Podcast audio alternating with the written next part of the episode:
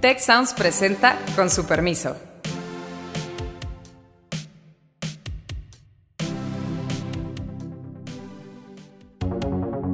Soy Alejandro Puare, politólogo, liberal, demócrata, optimista y emprendedor público. Soy Beata Wojna, una polaca en México, intentando comprender ese país tan maravilloso y tan complejo al mismo tiempo. Hola, soy Héctor Villarreal. Me dedico a finanzas públicas. Soy Carlos Elizondo, obsesionado por el crecimiento y la gobernabilidad. Con su permiso. Con su permiso. Con su permiso. Con su permiso. Con su permiso, les acompañan hoy Alejandro Poiré, Héctor Villarreal, su servidora Beata Wojna y nuestro colega Carlos Elizondo desafortunadamente se enfermó, entonces no va a estar presente. Hay muchos temas en la agenda nacional que yo creo que hay que, hay que tratar en ese contexto y la verdad es que me da cierto temor iniciar, porque siempre hay ese riesgo del artículo 33 de la Constitución. Así no te preocupes, nadie que lo vigile nos está escuchando, quiero pensar. Pero se queda ahí grabado el testimonio. para cuando se haga, para, cuando se ofrezca, exacto. Para todos los dudosos voy a decir lo siguiente, es mi curiosidad como investigadora más que mi intención de intervenir en los asuntos internos eh, de México, la revocación del mandato. Yo creo que es un tema que tiene sus eh, defensores, uno de ellos es el presidente de la República, tiene obviamente la oposición y muchos investigadores, muchos analistas eh, de la política interna que están claramente destacando los pros y los contras de la, revocación, de la introducción de la revocación del mandato en la Constitución de México. Ahora bien, ¿cómo le explicarían para una extranjera que quizás podría pensar ingenuamente que la revocación del mandato no es un tema tan grave, sabiendo que Porfirio Díaz y todos los antecedentes pues eh, han existido y quizás esa revocación podría servir para algunos de los presidentes para prolongar su mandato. Sí, bueno, creo que desde una perspectiva comparada, la, la, gran diferencia de lo que está ocurriendo con este punto de la revocación de mandato es que en los sistemas parlamentarios, normalmente cuando la población ya se hartó de su gobierno, pues eh, de alguna forma hay un temor en eh, los el partido mayoritario o la coalición mayoritaria que respalda un gobierno del costo gigantesco que esto puede tener y de manera más o menos natural se anticipan a un momento de una muy baja popularidad y hay mecanismos, ya sea un voto de no confianza en el Parlamento o simplemente que la propia primera ministra o líder de gobierno convoque a elecciones anticipadas. Y en esa medida los periodos son flexibles. Em, y son más cortos normalmente. normalmente son más cortos, sí, cuatro o cinco años cuando mucho, ¿no? En el caso mexicano, pues lo que tenemos es un régimen presidencial con periodos fijos de seis años y ahora se introduce esta figura de revocación de mandato. Yo quiero empezar, pues, por decir el único argumento que me parece en, teoría, eh, posiblemente favorable a la revocación de mandato, y es esta noción de ampliar los derechos de la ciudadanía para participar en la definición de su gobierno y darle en esa medida a los ciudadanos la oportunidad de echar para afuera a un mal gobernante. Creo que es el único argumento atendible. A mí me parece que además es un argumento falaz y preocupante y grave y en fin, una serie de cosas, pero pues vamos Se podría entender. Ahora bien, o sea, si damos, la verdad es que la ciudadanía tiene su representación en principio en el Parlamento. Así en es. El Poder Legislativo. Entonces, si hablamos ya de revocación del mandato, pues podríamos comparar sistemas presidenciales que existen en nuestro entorno, incluyendo los Estados Unidos. O sea, cuando el presidente se sobrepasa en cuanto a sus, eh, a sus poderes, pues obviamente desde el Parlamento se puede eh, introducir esa, esa revocación que se conoce como impeachment, básicamente. Así es, desde la, desde la Cámara de Diputados y de Senadores, en el caso de los Estados Unidos. A ver, el antecedente que me preocupa más de este asunto es que al final del día lo que significa es trastocar este principio de periodos fijos y en el sentido de decir, a ver, le estamos dando a la ciudadanía la posibilidad de revocar el mandato del presidente, es decir, acortar el plazo de duración de la presidencia, pero eso lo que significa es cambiar al régimen y al sistema político mexicano a uno en el cual directamente la vinculación electoral con los ciudadanos cambia los periodos de gobierno. Y si ya le dijimos a los ciudadanos que lo pueden hacer para cortarlo, ¿qué nos hace pensar que no va a surgir un argumento, eh, incluso con cierta legitimidad política y con legitimidad constitucional, porque lo va a haber hecho el aparato constitucional, es decir, la Cámara de Diputados, de senadores, etcétera, etcétera, para decir que también se podría eventualmente ampliar el periodo de gobierno, ya no con una revocación, sino con una especie de ratificación del mandato. O sea, Creo que es sí. gravísimo el punto. Me parece muy buen punto ese, ese- ese final. Yo, yo pensé eh, el problema un poco diferente. A mí no me gusta la, la- la revocación de mandato porque la ley precisa causales sobre cuando debiera terminar antes una presidencia. Ujú. Entonces dices, ahí ya está en la ley. Cuando un presidente dice, me voy a volver a someter a, no sé si se le llame voto popular o una figura de este tipo, de entrada lo pones a hacer campaña, Claro. donde se supone que no hay reelección. Entonces, y esto de hacer campaña... No solo hacer campaña, sino hacer campaña sin oposición, porque es el presidente contra sí Sí. mismo, pues. Claro, va contra, va contra sí mismo, pero muchos comportamientos, pues uno esperaría empezarle a ver tintes electoreros. Ahora, dentro de las ventajas de un diseño presidencialista, es el que puede tomar medidas responsables pero impopulares. Y yo creo que aquí podríamos hacer una lista bastante larga de ese tipo de medidas. Más aún, pensemos en una reforma fiscal que ahorita el tema está bastante caliente. ¿Qué va a pasar cuando alguien, por ejemplo, en términos de disciplina fiscal, se tiene que someter a una revocación de mandato? A mí me parece que ahí el diseño choca y, y sería muy mal. O sea, sería en principio como, por una parte, una limitación, ya independientemente de todos los elementos que has mencionado, Alejandro, digamos, cuestionamiento de lo, eh, lo que es inamovible en el sistema mexicano, seis años y no reelección, pues además eso podría dificultar, la verdad es que la realización, la implementación de unas políticas públicas que tiene planeadas el gobierno, porque siempre va a haber ese temor eventualmente, pues no lo vamos a hacer ahora, porque pues dentro de poco vamos a tener una especie de eh, pues referéndum de la población que a ver Así si es. continuamos, ¿no? Y esto se puede replicar a otros niveles de gobierno. Y, y yo creo que la revocación de, la revocación de mandato en ese, en ese sentido y fuera de un régimen parlamentario, yo, yo creo que nos puede, nos puede llevar a de por sí un mal diseño de, que, te- que tenemos institucional, lo puede dejar peor. Yo creo que sí. Eh, hay que destacar, hoy es el lunes 14 de octubre cuando estamos grabando este podcast. Eh, se espera que en este jueves se vote ya en el Pleno del Senado este proyecto de dictamen y se le hicieron algunas modificaciones a la iniciativa originaria, supuestamente para paliar algunos de los defectos. Para mí quedó peor. Porque primero, la revocación de mandato podía ser convocada incluso por el presidente o por los partidos en, la Cámara de Diputados, en el Congreso. Eh, y dijeron, bueno, no, no, no, ¿cómo el presidente va a convocarse para revocarse? Pues entonces, y tampoco que lo puedan hacer sus partidos, entonces que no lo puedan hacer ellos, que lo hagan los ciudadanos. Y segundo, originalmente estaba planteado como concurrente con la elección intermedia y se dijo, no, no, no, terrible, porque entonces va a ser, como bien decías ahorita, Héctor, el presidente en la boleta, fortaleciendo a los candidatos de su partido. Y claro que esto, por supuesto, eh, eh, nos preocupa eh, en la perspectiva de la presidencia actual. Eh, pero esto yo creo que es igualmente grave para cualquier presidencia, pues. Se hicieron dos cambios, justamente, entre otros. Se dijo, solo pueden convocar los ciudadanos con 3% de, las, de, los, ah, de las firmas de la lista nominal. A la fecha serían cerca de 2.7 millones de votos o de personas firmando, solicitando esta revocación y em, solo puede hacerse en los meses posteriores al, inicio del cuarto año de gobierno. Es decir, eh, a partir de noviembre, diciembre empezaría el proceso y serían los primeros meses del siguiente año.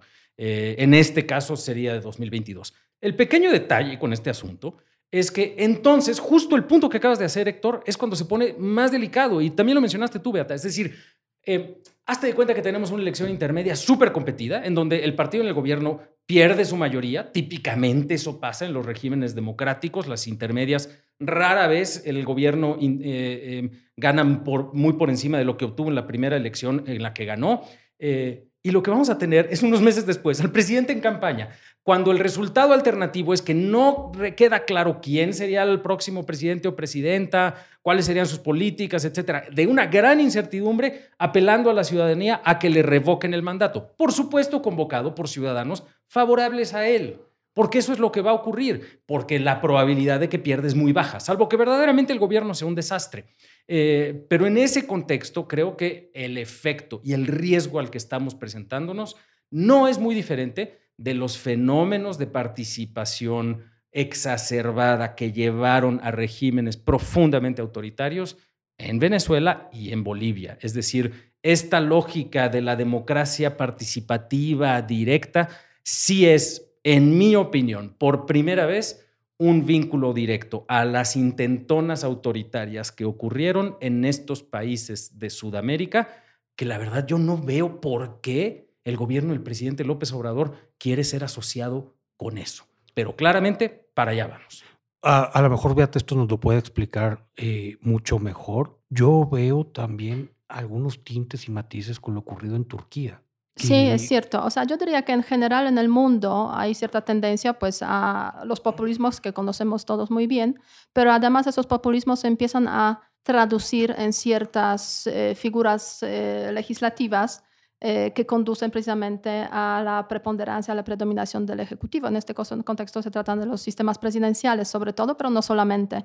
Y es cierto que el presidente Erdogan en su momento empezó con los cambios en la Constitución, el control del poder eh, judicial, por ejemplo, eh, y mm, después introdujo una constitución con esos cambios nueva y se reeligió, o sea, hubo una reelección. Y en ese sentido sí hubo una acumulación del poder ejecutivo bastante, bastante fuerte en Turquía. Pero por otra parte, yo diría que hay como dos tendencias ahora en el mundo. Por otra parte, esas tendencias autoritarias claramente visibles. Y por otra parte, hay países como Ucrania, por ejemplo. Ucrania hace Ujú. poco introdujo la revocación, Mm. pero basándose en el modelo de los Estados Unidos, o sea, impeachment, Ujú. eh, donde pues eh, obviamente los presidentes ucranianos se eternizaban a veces en el poder o realmente eran personajes súper corruptos y no cuidaban los intereses de Ucrania, entonces no había forma de quitar a un presidente. Pero es un caso o una figura, yo diría, muy diferente de lo que se está proponiendo en México Así es. porque ahí el impeachment o la revocación es a través de las fuerzas parlamentarias, eh, en el caso de que el presidente pues realmente mm, pues, se, se salga de los poderes que le da la, la Constitución. Aquí en México sí efectivamente yo diría que hay ese miedo, hay esa posibilidad de este camino populista que han tomado los regímenes de izquierda latinoamericana como el chavismo, este, mm, sobre todo, o en Bolivia también, y hay una, un riesgo a que se descarrille a este, hacia allá. Y- Y yo creo que hay un ejemplo ahora, Baja California. Además, en ese contexto, claro. claro, claro. Y ese es mi punto. Es decir, eh, eh, tanto el contexto, digamos, venezolano como el contexto boliviano, eh, se empezaron a dar los procesos de reelección de una forma distinta a como lo habían intentado antes Menem en Argentina o incluso el propio Uribe en Colombia. Es decir, en aquellos casos eran más bien propuestas de reforma legislativa pasadas por el Congreso y validadas o no por las Cortes Constitucionales, en términos generales. Y aquí de lo que se está hablando es de construir, como se hizo en Venezuela, como se hizo en Bolivia, mecanismos de referéndum, mecanismos de voto popular directo, de democracia directa, para que sean los ciudadanos quienes hasta ahorita, hay que decirlo, puedan acortar el mandato de, una, de un presidente. Yo creo que el precedente que estamos generando para eso es malo, no solamente por el argumento constitucional, sino por otro efecto, que es que le da absolutamente todos los incentivos al presidente a mantener activa a su maquinaria electoral. E imaginemos el impacto de un voto de, pues, no sé, cincuenta y tantos por ciento de la población, al menos, a favor de un presidente, independientemente de lo que haya pasado en el Congreso unos cuantos meses antes. Es decir, eh, creo que... eh, no necesariamente el efecto puede ser catastrófico, pero el riesgo sí es muy alto, precisamente porque sí vemos esas tendencias de, por parte de Morena en Baja California para cambiar arbitrariamente los periodos de gobierno. Sí, se puede decir que incluso si este presidente no tiene esa tendencia, o sea, no tiene esa intención, Exacto. a condición de que sea pues, apruebe, llegar alguien que sí. puede llegar alguien que será imposible controlarlo, ¿no? Y efectivamente, o sea, el caso de Bonilla, el gobernador, o sea, es una risa, se puede decir, Así una es. triste eh, situación de que pues se haga un una consulta popular sobre la base que nadie conoce bien cuál es y,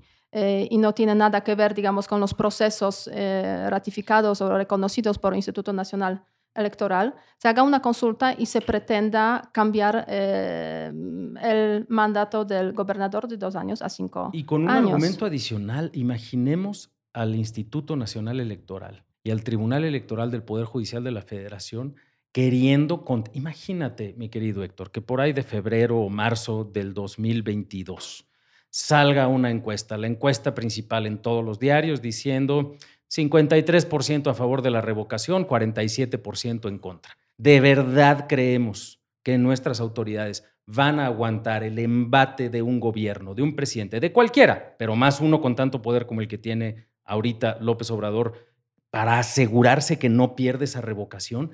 ¿Cuál es la ganancia ante ese riesgo? Yo creo que además el efecto va a ser de un debilitamiento profundo de los pocos espacios de contención, de contrapeso y de autonomía relativa en, nuestra, en nuestro ordenamiento institucional. Yo coincido, pero me preocupa mucho que eh, el daño institucional trasciende lo político.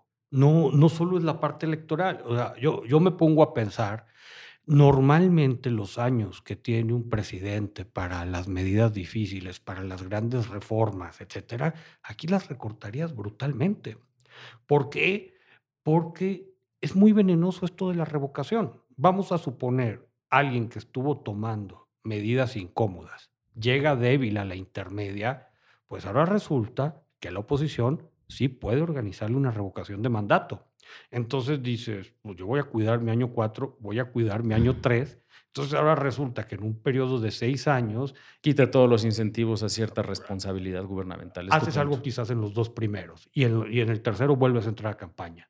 Y, ya no sales de... y ya no sales de campaña, te quedas cuatro años. Entonces, imagínense lo perverso de decir, para efectos prácticos, vamos a tener sexenios de de dos años. Pero muchos repetidos, doctor. Pero se van a repetir una y otra vez.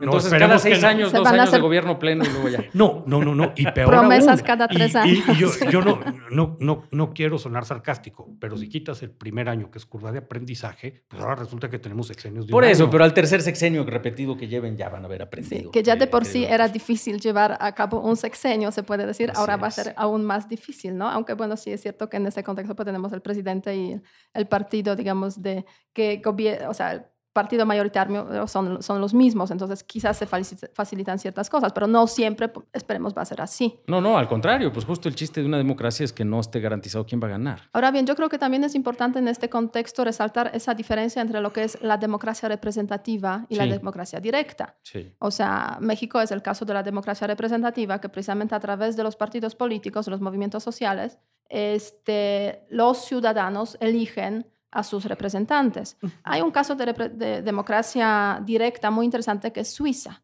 Eh, ahí sí la democracia directa se efectúa a través de muchísimos referéndums y son muchísimas, se puede decir, décadas de la experiencia democrática suiza. Entonces, algunos a veces argumentan que por qué México no debería ser como Suiza en ese contexto y usar más ese instrumento de referéndum como un reflejo de la democracia directa. Yo diría, pues yo creo que sí, se necesitaría como más años de experiencia porque realmente mm, en un país que no tiene casi ninguna experiencia en el tema de referéndums, podría eso desestabilizar muchísimo el entorno interno y la situación política en el país. Mira, yo creo que sí hay experiencia en México con estas figuras, es decir, eh, hasta antes de 2011, 2010, no había en México la posibilidad de que los ciudadanos se organizaran y llevaran una iniciativa directamente al Congreso y eso se autorizó como parte de una reforma política importante. Tampoco había candidaturas independientes, que si bien no es democracia directa, sí es una democracia que ejercen los ciudadanos de manera paralela a los partidos, eh, con muchas restricciones y sin, sin lo que se necesita realmente para que generaran estas candidaturas una amenaza real a los partidos, pero también se introdujo. Y también se introdujeron las, las figuras de consulta popular eh, y de referéndum en algunos casos, pero todas ellas en alguna medida mediadas por la representación popular, es decir, por los diputados y los senadores. Y en esa medida creo que esta introducción de la posibilidad de la revocación del mandato la estamos abriendo, digamos, inaugurando ese efecto directo de la participación ciudadana en el corazón del sistema político. Y bueno, pues si vemos los argumentos de algunos quienes ya anunciaron que van a apoyar la iniciativa de Morena, como el Partido Verde y otros, son justo argumentos de democracia participativa. Es que los ciudadanos van a tener más poder. Pues el problema aquí no es que los ciudadanos tengan más poder o menos poder. Aquí el efecto de ese empoderamiento ciudadano y la forma en la cual se va a dar es en parte lo que tenemos que cuidar. Y yo, lamentabilísimamente, eh, como ustedes saben, a mí en este podcast luego me gusta hacer bromas, pero esto es un tema muy serio. en fin, no creo que, que, vayamos a tener nada muy bueno como resultado de esto. Y mi pregunta es la siguiente. Y si alguno de ustedes tiene alguna idea, ayúdeme.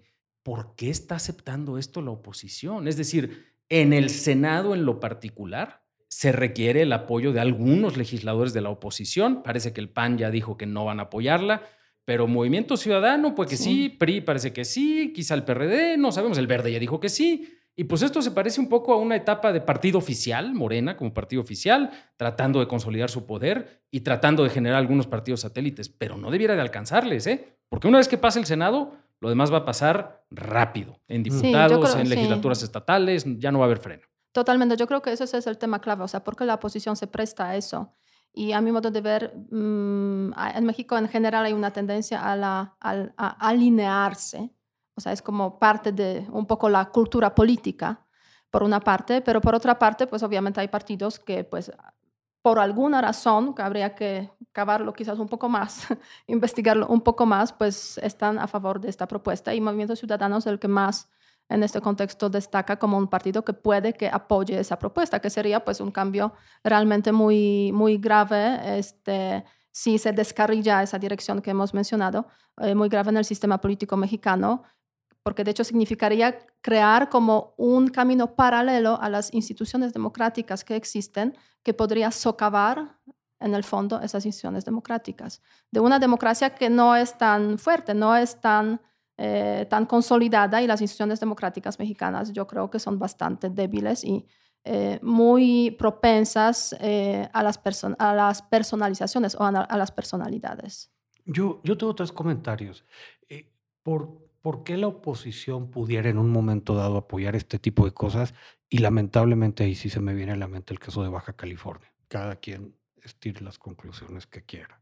Lo dice usted hasta en voz más bajita, querido doctor. Bueno, lo que pasa para, es que para tengo generar fa- en su tengo audiencia familia, tengo el familia en Baja adecuado California. sospechosismo. Tengo familia en Baja California. Lo siento, que le lo, da- siento, lo siento muy personal. Y Pareciera que le da miedo decir la palabra. no, me da pena. terrible. Me da pena. O sea, de que dices, cuando tú ves unos diputados del PAN votando a favor de la iniciativa y todo, pues, ¿qué puede pensar uno? Entonces, sí, básicamente no. por recibir pues ciertos beneficios, ¿no? sí, sí, sí, sí, sí. o sí. sea, Entonces, directamente así. entonces- es correcto. Pecuniarios, corrupción, pues claro. pues digo, Ya, al, la menos, al, menos se le, al menos se levanta la Para quienes nos escuchan y no, no ven al doctor Villarreal, en cuanto dije Sí. yo la palabrota de corrupción, Sí. hasta rojo se puso. Eh, pero- se levantan sospechas.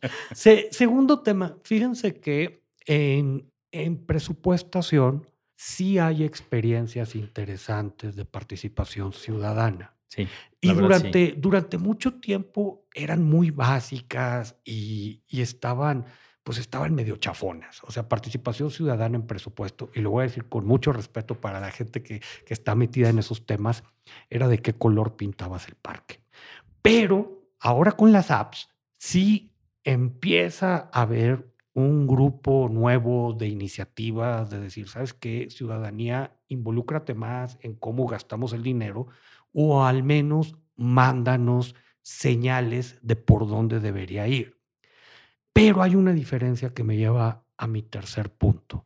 Para que estas cosas funcionen, los órganos regulatorios y la parte técnica del gobierno tiene que estar muy consolidada.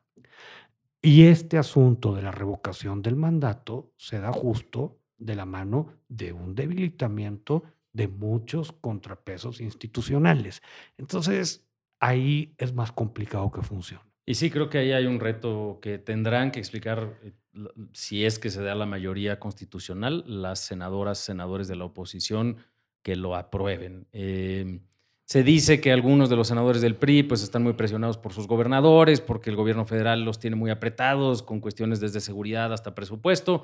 Y vaya, qué duda hay de eso. Si ya se anunció que la Marina, que estaba haciendo un buen trabajo, con buena coordinación en seguridad en el gobierno, con el gobierno del estado de Guanajuato, para fuera de Guanajuato, ¿no? Es decir, no hay duda de que se están utilizando otros, o bueno, no hay duda de que existen indicios, vamos a decirlo así, Sí. de que se están utilizando otros instrumentos del gobierno, de la política pública del gobierno, para presionar a los gobernadores en los estados. Pero pues esto es crítico, pienso yo. Y, y creo que, eh, pues más allá de este argumento de, bueno, pues es democracia participativa, eh, que por supuesto se podría mejorar, por ejemplo, el caso del presupuesto participativo aquí en Ciudad de México, coincido contigo, ha ido mejorando poco a poco y, a- y hay cada vez más grupos eh, que están utilizando tecnología para mejorarlo. Es decir, hay, no es que no se quiera más democracia participativa, es que lo estamos, eh, el, el riesgo, el costo potencial es altísimo, es, es darle la vuelta a todos los mecanismos de representación que le permiten a la propia ciudadanía limitar el daño causado por el poder público. Porque sí, el poder público puede hacer cosas muy valiosas, extraordinarias, pero puede hacer cosas también eh, pues muy destructivas, puede causar mucho, mucho daño. Y creo que... Y eh, aquí no se ve la iniciativa de presentar un diseño integral. Además, y, y no queda claro el beneficio, la verdad. Es decir, cómo esto nos va a hacer tener mejor gobierno. Más bien es como una promesa de la campaña del Sí. presidente eh, actual que por ahí apareció durante esos meses eh, antes de las elecciones y es como una forma de cumplir con esa promesa y quién sabe a qué puede llevar esa eventualmente ese resultado. Y lo, el contexto en el que pues está ahora México pues no es muy fácil, por lo cual pues también hay muchos instrumentos de presión que se pueden usar para, eh, se puede decir, pues conseguir la aprobación de, este, de esta, nueva, esta nueva ley que sí sería, eh, podría decirse, muy amenazante para el futuro de la democracia mexicana. Yo así lo veo y pues bueno, Carlos no está aquí y quién sabe si quisiera tomar nuestra apuesta, pero yo les quiero apostar que será aprobada la revocación de mandato, será convocada por ciudadanos eh, cercanos al presidente y sobre todo al presidente, a su maquinaria electoral, clientelar, más incluso que Morena, que tendremos voto revocatorio por ahí de febrero, marzo, abril del 2022 y que saldría triunfante López Obrador y que eso le va a dar un peso político sumamente complicado de procesar frente a una Cámara de Diputados que tendrá menos diputados que Morena, eh, es muy probable, pero que quedará anulada por completo eh, después de ese voto. Y nos vamos a enfrentar a partir de ese momento a un año y medio eh, temible desde el punto de vista de la confrontación de poderes y esta legitimidad dual que ya existe en el sistema político mexicano y que vamos a exacerbar hacia el cierre del sexenio. Me parece sumamente peligroso. Y la última parte de mi apuesta es que también habrá más iniciativas, en particular eh, desde el Senado, para buscar no solamente la revocación del mandato, sino la ratificación del mandato. Es decir, iniciativas que justamente lo que hagan sea decir, bueno, pues ya nos gustó mucho el presidente, eh, mejor démosle unos dos o tres años más o hasta seis en una de esas. Eh, eh, Quién sabe si se actúe sobre ellas, pero esto abre la cancha para eso, sin lugar a dudas. Y Oh, sí. será difícil oponerse. O sea, una inestabilidad política, porque ya tenemos problemas en lo económico por falta de crecimiento y muchas reformas que habría que hacer y no se están haciendo. Tenemos ya una crisis de seguridad, claramente, y a todo eso se podría decir se suma eh, una inestabilidad política, la cual podría llevar esa, esa revocación del mandato. Cóctel difícil. Cóctel difícil, sin ninguna duda, eh, pero esperemos que esta semana los que tienen que reflexionar reflexionarán sobre este asunto y nos sorprenderán eh, no aprobando esa revocación de mandato. Con su permiso, y antes de irnos, quiero retomar un tema pidiéndole al doctor Villarreal un apunte, porque el día de hoy fueron anunciados los eh, Nobel de Economía. Eh, platícanos, doctor. Interesante ¿eh? y muy contraintuitivo respecto a lo que algunos gobiernos están haciendo en materia de política social. De hecho, y mira, es un Nobel bien interesante, es Banerjee, Duflo y Michael Kremer. Llama mucho la atención porque está muy asociado a lo que se conoce como desarrollo económico. Desarrollo económico, pero además, más que ser tres grandes teóricos, es gente que se ha embarrado mucho las manos en políticas públicas concretas en esta idea de experimentos aleatorizados de, eh, o experimentos naturales, cuando tienen oportunidad de que hay un cambio que les permite, hay un cambio que se da de manera exógena o fuera de la política pública y luego eso les permite comparar como qué efectos pudieran tener ahora sí políticas públicas concretas bien controversial por varias razones. Es, es eh, en este caso, Esther Duflo es la economista con 46 años, está por cumplir 47, más joven en haber ganado el Nobel, segunda mujer, y tiene gente que la adora y gente que dice que está muy sobreestimada. Entonces, Pero ha ganado un montón de premios esta mujer. No, es no, decir, por antes ya había ganado la medalla esta de, de, el, eh, de genio y, la- en fin, varios reconocimientos, incluso más que Banerjee, su esposo, ¿no? Que es el coautor del libro este de Poor Economics. Es correcto. Es, correcto que también, por cierto, el esposo fue su asesor de tesis, coasesor. Entonces, llega, llega, el, premio, llega el premio con muchas cosas. A, a mí me parece que, que lo más positivo, y, y ojalá que sea la externalidad que nos traiga, es la discusión de políticas públicas antipobreza. Yo creo que, yo creo que eso sí va, va a quedar apuntalado y qué bueno. Hubo dos casos básicamente que sirvieron para hacer esas políticas públicas o eh, contribuir al desarrollo económico, o sea, Kenia sobre todo y la India, ¿no? O sea, son dos países donde se han experimentado las propuestas de estos investigadores y yo creo que en ese contexto lo más destacado es que hay que prestar muchísima atención al tema de la evaluación de las políticas públicas. Con ese premio precisamente se reconoce también ese tema de la evaluación, que toda la política pública puede ser útil, puede servir siempre y cuando tenemos evaluación y tenemos capacidad de realmente ver qué estamos haciendo, cómo estamos haciendo, eh, y ver atrás y ver eh, con perspectiva para, ir mejorando, ir implementando. Sin la evaluación, de nada sirven políticas públicas. Yo creo que ese es el apunte, Beata. Y en ese libro, además de Poor Economics, se hace mención justamente de Progresa Oportunidades como un ejemplo de un sistema, digamos, de política pública eh, con, en principio, algunos buenos resultados, precisamente las transferencias condicionales, ¿no? que, que hoy, pues bueno, ya se, se, se quitó ese, esa dinámica de política pública y no se discute cómo vamos a evaluar lo que viene. Eh, eh, y pues, en fin, habría que invitarlos, este doctor, a ver si los traemos acá al tema. Yo creo que estaría, yo creo que estaría muy padre que, que alguno de ellos nos acompañara, porque ¿por qué no los tres se vuelven a poner los temas, los temas sobre la mesa y en un momento país muy interesante? Pues con su permiso, yo reabrí y me permito volver a cerrar. Muchas gracias a todos. Muchas gracias al equipo del Tecnológico de Monterrey y de Tech Sounds. Productor ejecutivo de Tech Sounds, Miguel Mejía.